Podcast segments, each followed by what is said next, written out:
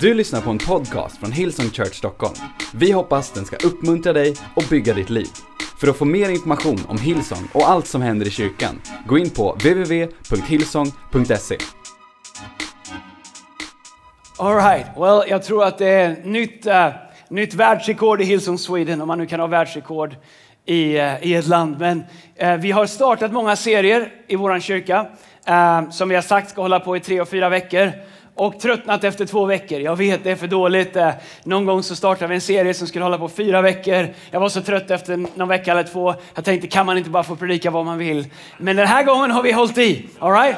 Eh, och eh, vi har fått så mycket respons och Eh, om du har missat någon av delarna som har varit tidigare så är det min bön att du skulle gå tillbaka och titta på det. Precis som Erik sa, första söndagen har handlat om ordet, den andra handlar om anden, sen bönen och så har vi två kvar och de har vi slått ihop eh, till, till, idag till fjärde, nämligen kyrkan och uppdraget. Vi kallar det en andlig kostcirkel. Det är så mycket människor eh, som förstår värdet av att träna sina kroppar. Jag fyllde 45 förra veckan. Jag känner att kroppen behöver mer för att fungera än vad den behövde när jag var 25. Jag måste ta hand om och träna min kropp. Vi förstår att ta hand om våran själ. Vi har semester och vi gör saker, vi har hobbys för att få våran själ att må väl. Men ibland så har jag, har jag varit förvånad eh, som pastor när, när, man pratar med människor som, eh, som inte har förstått värdet av att faktiskt ta hand om sin ande på samma sätt.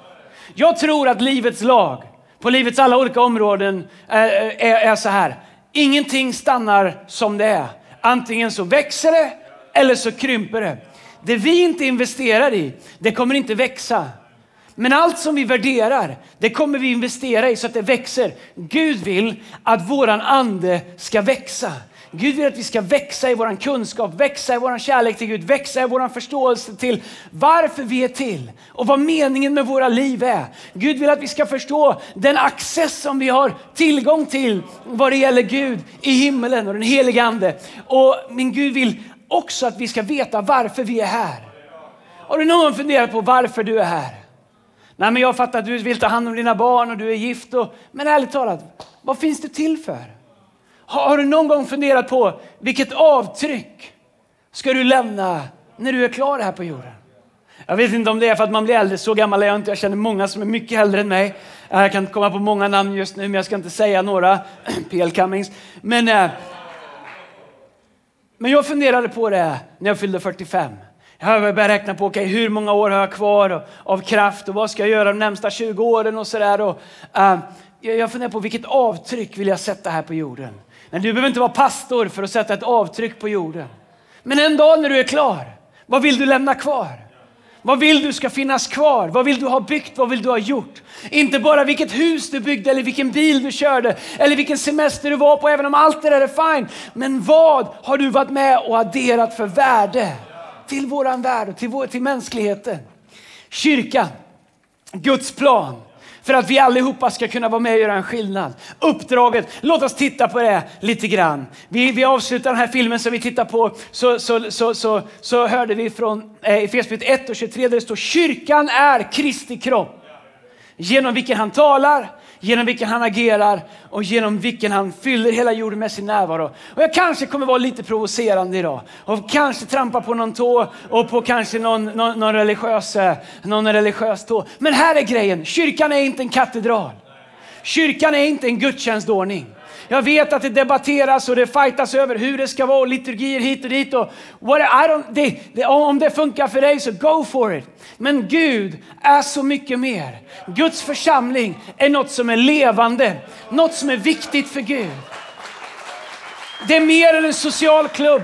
Det är mer än preferenser, vad vi gillar för låtar. Eh, och ibland så är tidningar och Facebook fulla av vilken musik vi ska spela i kyrkan. Full av mänskliga preferenser. Och jag tror när vi låter oss fyllas och upptas av det så har vi missförstått allting av vad kyrka är.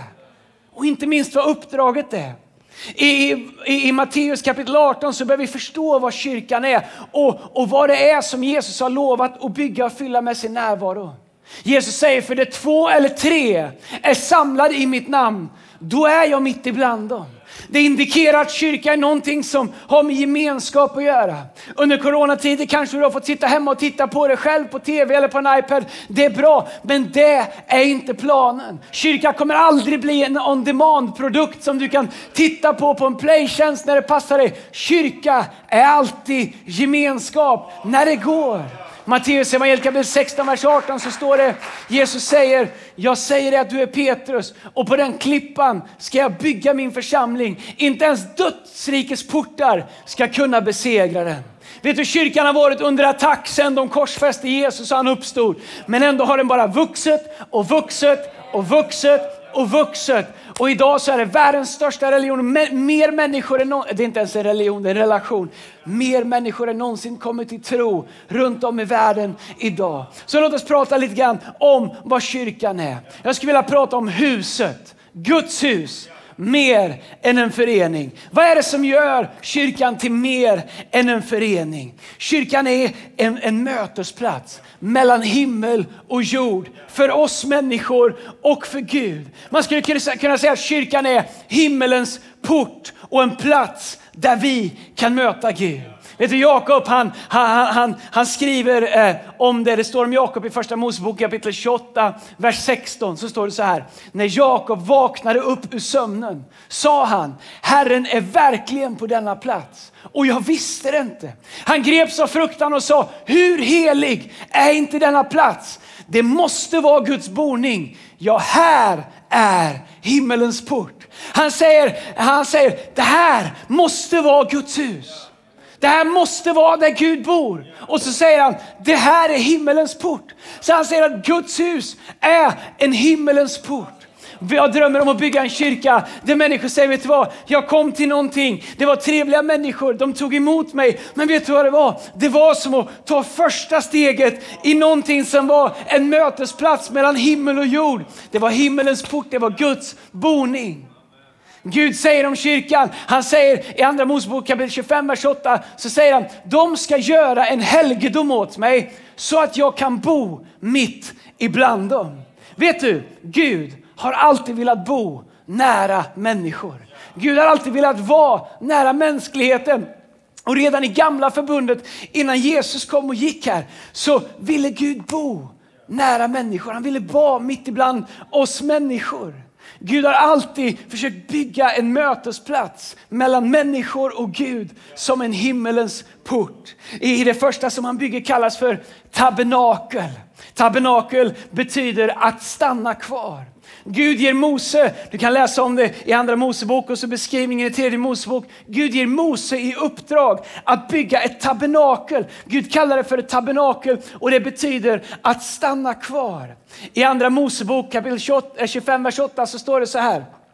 De ska göra en helgedom åt mig så att jag kan bo mitt ibland dem. Det har vi redan läst i Esam. Jag har så mycket bibelställen och jag är så exalterad. Så, så Gud vill stanna kvar. Vet du, i nya förbundet, i nya testamentet, så pratar han också om ett tabernakel. I Johannes kapitel 1, vers 14 så står det så här. Eh, och ordet blev kött och bodde bland oss och vi såg hans härlighet. Den härlighet som den enfödde har från Fadern och han var full av nåd och han var full av sanning. Vet du, ordet bodde bland oss. Det betyder tabernaklade. Ha? Det trodde du inte du skulle få höra. Tabernaklade, det står att ordet blev kött och tabernaklade mitt ibland oss. Det betyder att, att ordet blev kött och tabernaklade. Vet du vad det betyder? Det betyder att ordet blev kött och tältade mitt ibland oss. Det betyder, uh, the message säger, the word became flesh and moved into our neighborhood. Så tabernaklet var inget konstigt med rökelser och grejer. Det var Gud som slog upp sitt tält mitt i mänskligheten i gamla förbundet. Och när Johannes beskriver när Jesus kom hit, han som är ordet, så står det att Jesus blev kött och han bodde bland oss. Han tabernaklade, han tältade mitt ibland oss och så knyter ihop Gud i gamla förbundet och Jesus i nya förbundet. Och vi ser att Gud har alltid velat bo mitt ibland oss. Gud har velat ha ett hus där människor kan se honom, möta honom, uppleva honom och få komma nära honom. Gud har aldrig velat vara en Gud som är långt borta så säger Bibeln att Gud har gett oss i uppdrag att, att bygga ett hus där Gud kan bli synlig. Vet du, kyrkan, det är en plats där Gud vill bo. Det är därför som kyrkan är mer än byggnader. Gud bryr sig inte om vilken byggnad vi samlas i. Han älskar säkert fina tabernag, eller fina eh, katedraler. Men Gud han bor lika gärna i en källare utan fönster så länge vi samlas där. För Gud är där hans folk samlas. Gud är där två eller tre är samlade i hans namn. Det innebär att en del säger, jag behöver ingen lokal församling, jag behöver ingen kyrka, jag kan sitta hemma hos mig själv. Men vet du, faktum är att det är inte en kyrka. Det finns ingen kristen gemenskap frikopplad från en gemenskap. Det finns inget liv i relation med Gud som är som Gud har tänkt utan gemenskap. Gud har alltid sökt gemenskap med oss människor. Inte en och en, utan tillsammans.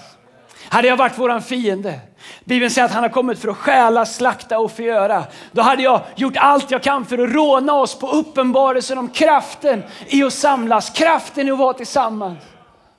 Kraften i att, att, att varje vecka bygga goda vanor av att samlas. Hade jag varit fienden hade jag sagt, jag går till kyrkan när jag känner för det.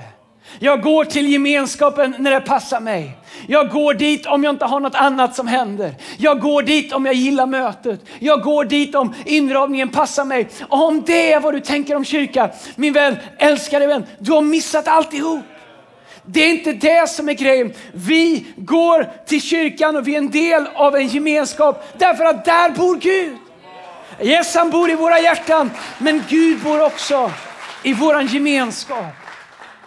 Det står de första lärjungarna att de samlades varje dag i templet och i hemmen. Gud bor i dig och Gud bor i mig. Men Gud bor också i vår gemenskap. Huset, tabernaklet. Vi är huset som Gud vill bo i. Det är därför vi drömmer om att bygga en kyrka som är stor. Därför vi vill att Gud ska synas. Det är därför vi drömmer om att bygga en kyrka som är stor, därför att vi drömmer att många ska få plats i den.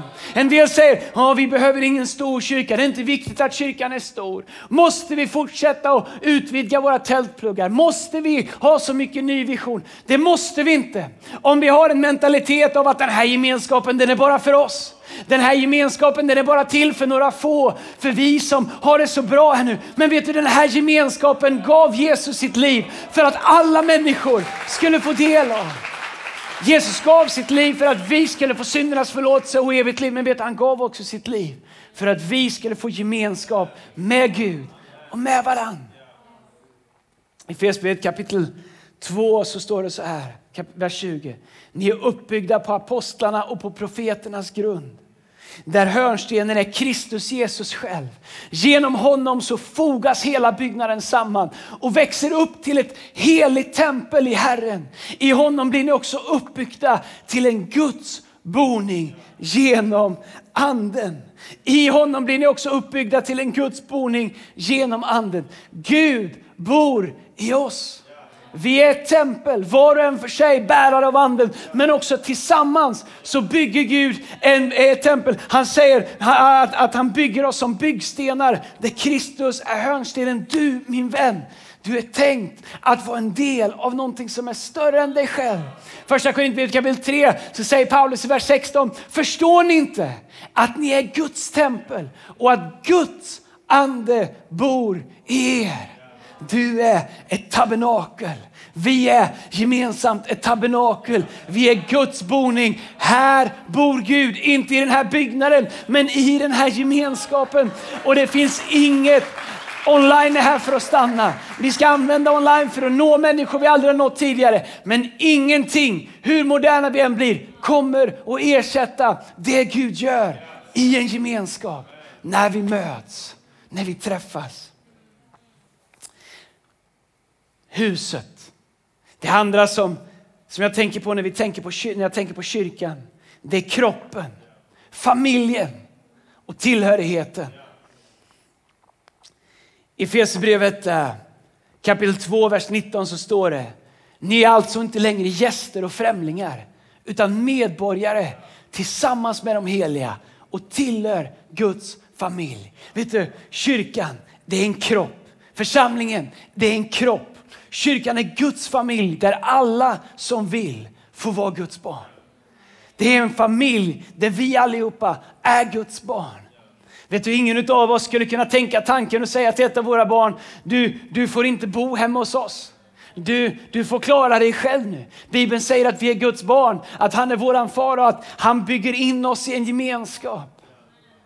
Jag tänker ibland så här, behöver jag gå till kyrkan den här söndagen? Kanske inte för att min tro ska överleva. Eller jag tänker inte så, men man skulle kunna tänka så. Och jag fattar att någon gång kan man inte komma. Men tanken som vi egentligen skulle ställa oss, vilka av Guds barn behöver att jag är i kyrkan den här söndagen? Vi måste förstå vad det här är till för. Absolut det är till för min uppbyggelse. Absolut att det är till för det som Gud vill ge mig, mata min själ. Men du förstår, det är till för så mycket mer. Kyrkan är en kropp och Romarbrevet kapitel 12, vers 5 så står det på samma sätt utgör vi i Kristus en enda kropp, även om vi är många. Lyssna, och de olika delarna är till för varandra.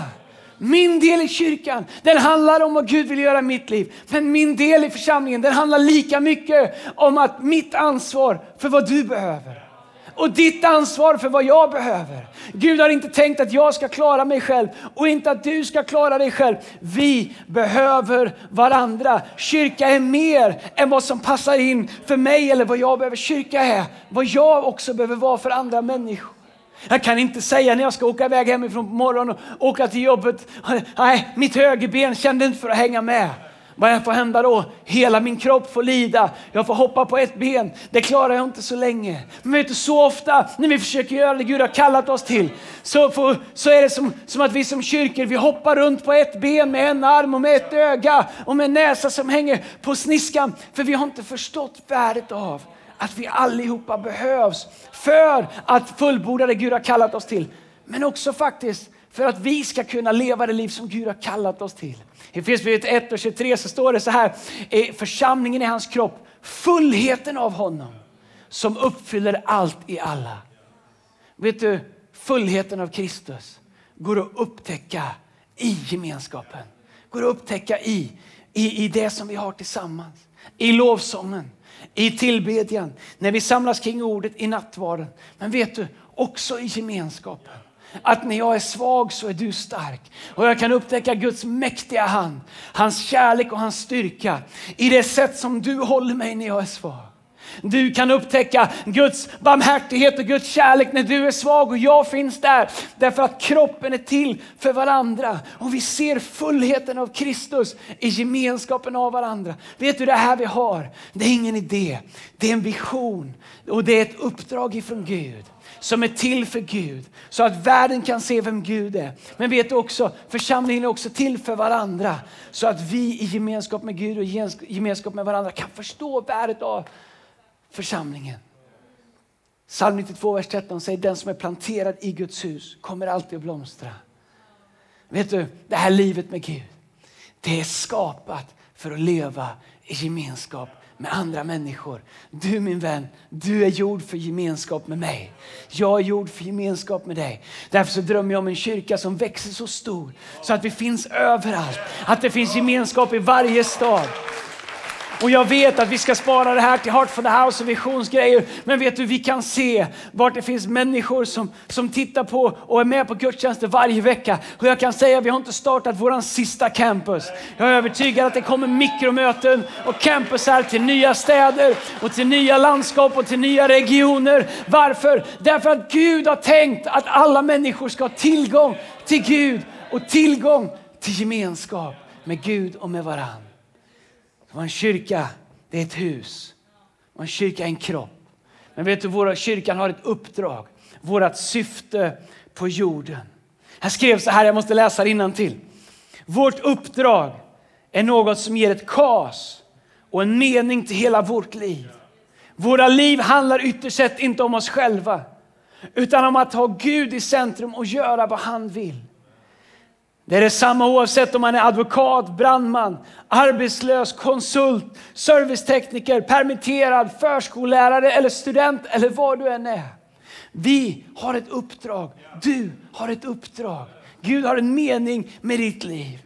Människor spenderar tusentals kronor, spenderar år på att försöka hitta meningen med livet. Meningen med ditt liv finns i ditt uppdrag. Mitt uppdrag är att bygga en kyrka och leda en kyrka som förvandlar en nation. Det är, det är vad Gud har kallat mig till. Du kanske är brandman och Gud har kallat dig till att vara där. Men du är inte bara brandman, du är brandman med ett uppdrag. Du kanske är hemma och tar hand om dina fantastiska barn just nu, är föräldraledig. Du är inte bara föräldraledig, du är föräldraledig med ett uppdrag. Du är student med ett uppdrag. Du är advokat med ett uppdrag. Du är vad du än är med ett uppdrag. Ditt liv har en mening och du hittar inte din mening i ett äktenskap bara. Du hittar inte i en promotion, du hittar inte i en utbildning. Allt det där är bra och Gud vill hjälpa dig med det. Du hittar meningen med ditt liv när du hittar ditt uppdrag. När du ställer din klocka och går upp på morgonen och går och gör dina händers verk som Gud har satt i dina händer men inser att jag har ett uppdrag. Andra Timoteusbrevet kapitel 1, vers 9 så säger Paulus till Timoteus att, att Gud, han har frälst oss och kallat oss med en helig kallelse. Inte på grund av våra gärningar utan genom sitt beslut och sin nåd som han har gett oss i Kristus Jesus från evighet. Gud har frälst oss och han har kallat oss med en helig kallelse. Vet du, det är underbart att vara frälst. Det kommer ta dig till himlen. Men tillfredsställelsen och meningen med livet, den får du bara när du inser att du är frälst och du är kallad. Att du inte bara är räddad och förlåten utan du också är kallad. Med frälsningen så följde också en kallelse, ett uppdrag, någonting som Gud har bett dig att göra, något som Gud har lagt i dig. Ibland kan det ta tid att mejsla fram det och vi förstår det inte. Men min vän, du är frälst och kallad. Och när du börjar knyta ihop dem och förstår att du, du är frälst och kallad, men inte bara kallad utan med en helig kallelse. Den innebär två saker. Kallelsen som Gud har lagt i ditt liv, men också kallelsen som är din del i församlingen. Du säger, jag, jag håller inte på med i kyrkor, jag är inte med i team, jag håller inte på med connect-grupper. Jag är kallad till det här. Det stämmer inte. Det finns noll biblisk grund för det. Alla kallelser har en connection till den kristna gemenskapen. Sen kanske din vardag och det Gud har kallat dig till, din spets, är ute i din vardag. Men om den inte är förankrad så att du har kraft från resten av kroppen så kommer du aldrig kunna leva det som Gud har tänkt. Gud har frälst dig, han har kallat dig och han har sänt dig till en helig kallelse. Vi har ett uppdrag, du är frälst och du är kallad. Våran kallelse är att vinna människor till Jesus, bygga hans kyrka, Guds heliga kallelse för alla frälsta. Om jag skulle sammanfatta vad Jesus har lagt i våra händer så är det Johannes kapitel 20, vers 21. När Jesus säger till lärjungarna och skickar iväg den första stafettpinnen som sen går genom generationer. När han säger Jesus sa till dem igen, frid åt er alla. Så som Fadern har sänt mig sänder jag nu er. Låt mig ställa en fråga. Är du sänd? Är du sänd av Gud? Jag pratar inte om att du behöver stå på en låda på din arbetsplats imorgon och, och ropa ut saker. Men lever du med en känsla av att du är sänd av Gud? Men vad livet får en mening när vi är sända av Gud. Men jag bara känner, men jag, mitt liv har en mening, jag är, jag är sänd av Gud. När vi som kyrka inser att strunt samma om vi inte är överens om allting. Strunt samma om jag inte håller med om allting. Strunt samma om det finns människor i kyrkan som jag stör mig på ibland eller någonting inte är perfekt eller du inte alltid gillar pastorn. Det är inte det vi samlas runt. Vi samlas kring att vi är sända av Gud.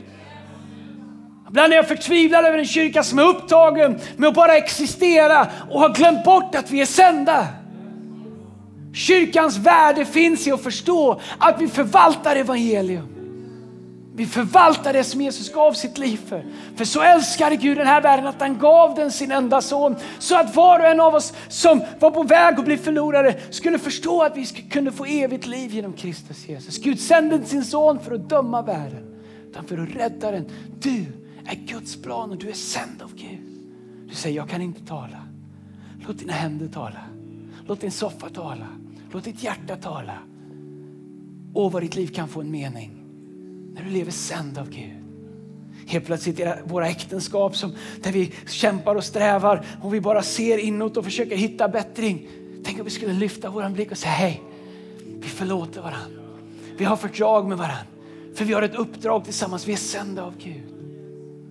Tänk om unga människor förstod att deras värde inte är Instagram, att deras värde inte är att jämföra sig med andra människor. Oh, om jag önskar, om det är något jag skulle önska att få ge till mina barn och till alla unga människor runt omkring mig är att de är unika, att de är skapade av Gud med syfte, att de är här, att de är en Guds gåva. De är sända av Gud och det är bara där som vi verkligen hittar vår identitet och meningen med vårt liv. Inte bara som individer, utan också som kyrka, som gemenskap. Du förstår, evangelium har aldrig gått, skilj, gått att skilja från den kristna gemenskapen. Den kristna gemenskapen förvaltar evangelium. Och om vi inte är en del av den kristna gemenskapen så är vi inte med och förvaltar evangelium. Kyrkan är Guds plan för att vi ska få möta Gud. Kyrkan är Guds plan för att vi ska kunna tillbe Gud tillsammans. Kyrkan är Guds plan för att vi ska kunna växa och stärkas i våran tro. Kyrkan är Guds plan för att vi ska upptäcka våra gåvor som Gud har lagt i våra liv. Kyrkan är Guds plan för att vi ska kunna vårda varandra. Kyrkan är Guds plan för att vi ska förvalta evangelium. Kyrkan är Guds plan för att vi ska möta mänsklighetens behov. Kyrkan är Guds plan för att vi ska vinna varje generation och ingen ska gå förlorad. Kyrkan är Guds plan för att vi ska kunna visa världen Jesus. Det står i Bibeln att Gud ville bo bland sitt folk så han sa till Mose, bygg mig ett tält därför att jag vill inte bara bo i himmelen, jag vill bo bland folket. Och så står det om Jesus att ordet blev kött och det tältade mitt ibland oss, det tabernaklade mitt ibland oss, det bodde mitt ibland oss. Gud sa, jag vill inte bara leva i min, i min himmel, jag vill vara hos människor. Och sen andades Jesus på oss och sa, som Fadern sände mig hit för att bo mitt ibland er så sänder jag er. Det var ett uppdrag. Min vän, är du involverad i uppdraget? Du som följer Jesus, kanske en del av vår kyrka till och med. Är du en del av uppdraget? Är du en del av Guds stora missionsbefallning? Lever du sänd av Gud? Kanske en gång gjorde du det. Men kanske har du låtit allting i den här världen som så lätt sker oss allihopa få bli allting som du lever för. Ibland de välsignelser som Gud ger oss tar ibland så mycket plats att vi inte har tid längre att tjäna han som gav oss dem från början. Det finns ingenting i Gud som sysslar med skam eller förkastelse eller fördömelse. Utan bara en inbjudan och förstå att ditt liv har ett värde.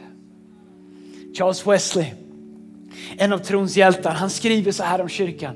Jag vet att jag har hållit på några extra minuter men jag ska sluta Men lyssna på det här. Vi har ju ändå två delar igen här på slutet. Charles Wesley han skriver om kyrkan så här. Allt är vävt i ett stycke.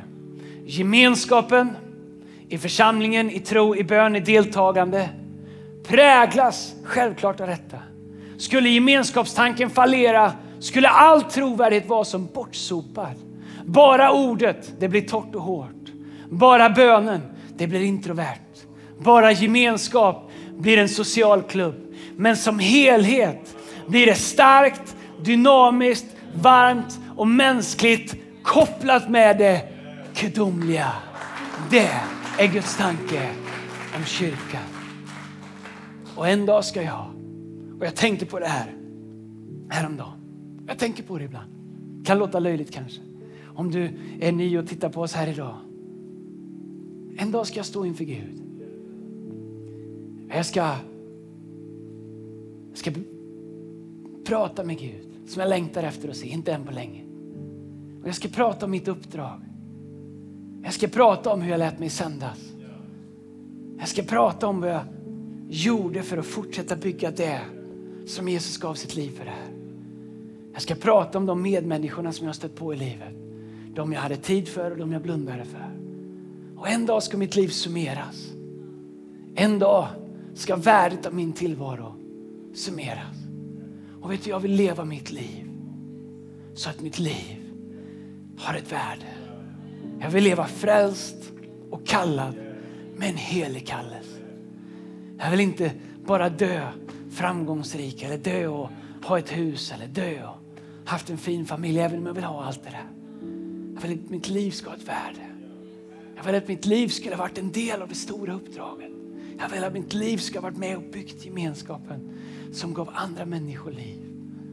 Därför att det finns ingenting som Gud hellre vill än att bo hos oss, vara hos oss. Hillsong Church Sweden, det är vår heliga kallelse att förvalta evangelium och bygga ett hus där Gud känner sig hemma. Och där människor kan säga som Jakob sa när vi började läsa. Det här är verkligen Guds hus. En port till himlen. Det här är verkligen där Gud är. Jag vet inte om du känner Gud. Jag vet inte om du vet vem han är. Kanske har du aldrig bjudit in Gud. Kanske har du aldrig haft ett moment där du känner, här är Gud. Men på samma sätt som Gud kom till Jakob och Jakob fick en upplevelse där han känner, här är Gud, här är himmelens port, här är vägen till Gud. Så kan du få ett sånt möte med Gud idag. Gud vill komma till dig. Du behöver inte komma till honom eller nå fram till honom eller göra några religiösa övningar så att du skulle kvalificera dig. Du behöver bara öppna ditt hjärta och säga Jesus, kom till mig. Visa mig himmelens port. Visa mig vart du är, visa mig vem du är. Jag vill lära känna dig. Bibeln säger att det är så enkelt. Du kan be med vilka ord du vill. Du kan säga det genom din mun på det enklaste sättet eller på det svåraste sättet. Gud bryr sig inte om fina ord eller enkla ord. Han bryr sig om vårt hjärtas längtan. Och Bibeln säger att om någon i sitt hjärta ber att Gud skulle komma in i ditt liv så finns det ingenting som kan hålla Gud tillbaks från att öppna himmelens port. Öppna så att hans gemenskap kan få bli en gemenskap mellan dig och honom. Där du kan få lära känna evig kärlek, evig frid och ha en evig gemenskap med Gud här på jorden och hela vägen in i evigheten. Om du aldrig har sagt ja till det, om du aldrig har sagt ja till Jesus, om du aldrig har tagit emot honom, då vill jag be en bön att du skulle få göra det idag på alla våra mikromöten, så vart du än är, ska vi böja våra huvuden och sluta våra ögon vart vi än är. Jag kommer alldeles strax räkna till tre. Vet du, varje vecka så är det så många människor på våra mikromöten som får en, får en egen relation med Jesus. Men om du är hemma och sitter i soffan eller kanske sitter på ett tåg eller på ett flygplan eller i en bil eller vart du än sitter och tittar på det här. Blunda, inte om du kör bil, men, men blunda där du sitter. Jag ska be en bön. Innan jag gör det ska jag räkna till tre. Om du vill att jag inkluderar i den här bönen, du som för första gången vill säga ja till Jesus. Men vet du, jag vill utmana dig, du som har tappat bort hälften av våran frälsning. Du som bara har levt frälst och glömt bort att du också är kallad. Du som behöver en ny start i din relation med Jesus. Jag vill be för dig också. Om du vill få en ny start med Jesus och börja leva fullheten av det här livet, då vill jag be för dig. Du som för första gången vill lära känna honom och du som behöver en ny start med honom. Jag kommer räkna till tre när jag säger tre. Om du är på ett mikromöte, lyft din hand när jag säger tre. Lyft den i tro, som att du lyfter den till Gud och säger Gud, här är jag, jag vill lära känna dig. Eller som att du lyfter den och säger Gud, här är jag, jag behöver en ny start med dig idag. Om du är hemma där du sitter, då kan du lyfta din hand eller du kan säga ja i ditt hjärta. Om du är på en plats där det känns awkward att lyfta din hand hemma, bara säg ja i ditt hjärta. Men om du vill bli med den här bönen så när jag räknar till tre, säg ja på insidan. Om det är på ett mikromöte, lyft din hand. Är du redo? Ett, två, tre. Tack. Tack ska du ha. Du kan ta ner din hand. Ska vi be tillsammans?